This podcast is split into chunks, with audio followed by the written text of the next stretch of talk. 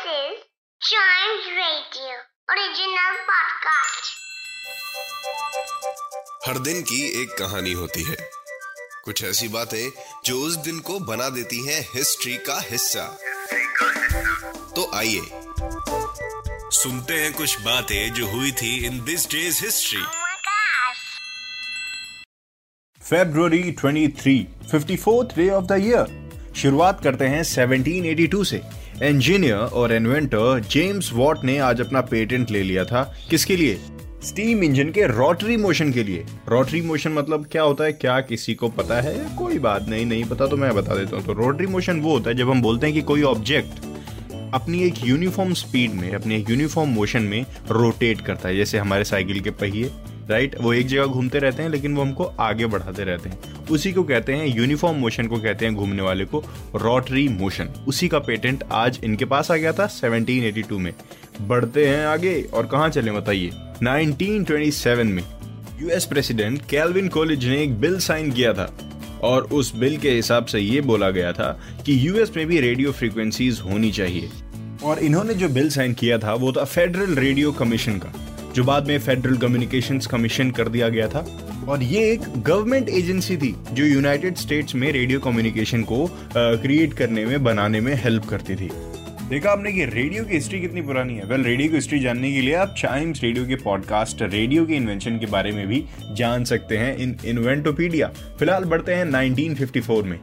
Polio का मास inoculation हुआ था पिट्सबर्ग में। ये एक सिटी है in the state of Pennsylvania in US और पोलियो नाम के वायरस को हटाने के लिए वैक्सीन लगानी बहुत ज़रूरी है। हम सबको लगी है, लगती थी और लगती रहेगी आगे। और उसकी शुरुआत पिट्सबर्ग में आज ही के दिन हुई थी। वैक्सीन का नाम था सॉल्क बिकॉज़ इसको बनाने वाले का नाम था जॉनस एडवर्ड सॉल्क। इन्होंने पोलियो की one of the successful vaccine develop की थी। मतलब समझ लीजिए कि वर्ल्ड वाइड इनकी वैक्सीन को यूज़ किया जाता था। बढ़ते हैं आगे 1987 में। सुपरनोवा का नाम सुना आपने? सुपरनोवा। सुपरनोवा एक बहुत बड़ा एक्सप्लोजन होता है स्पेस का। समझ लीजिए कि स्पेस का सबसे बड़ा एक्सप्लोजन होता है और एक्सप्लोजन किसका होता है? ये एक स्टार की जब लाइफ साइकिल खत्म होती है, तभी एक्सप्लोजन होता है। यस एक स्टार डेड हो जाता है, तभी एक्सप्लोजन होता है। और इसी एक्सप्लोजन की हम बात कर रहे हैं, जो कि हुई थी 1987 में। ये सुपरनोवा 1987 ए के नाम से जाना जाता है, ये टाइप टू सुपरनोवा कहा जाता है, और ये एक डॉव सैटेलाइट गैलेक्सी में हुआ था, जिसको हम मिल्की वे कह सकते हैं। मिल्की वे क्या है, किसी को ये पता है? ये गैलेक्सी है जो हमारे सोलर सिस्टम को कंटेन करके रखती है। इसमें ढेर सारे स्टार्स का एक ग्रुप होता है, जो हमको अर्थ से बड़ा ही हेजी हेजी जैसा दिखता है, और इसको हम मिल्की वे कहते हैं, और नेकेड आई से हम उन स्टार्स को डिस्टिंग्विश तो कर ही नहीं सकते। देखा, इतना स्पेशल है अपना नेचर अपने आसपास की सराउंडिंग वाली चीज़ें इवन जो अर्थ से बाहर है, वो भी बहुत स्पेशल है।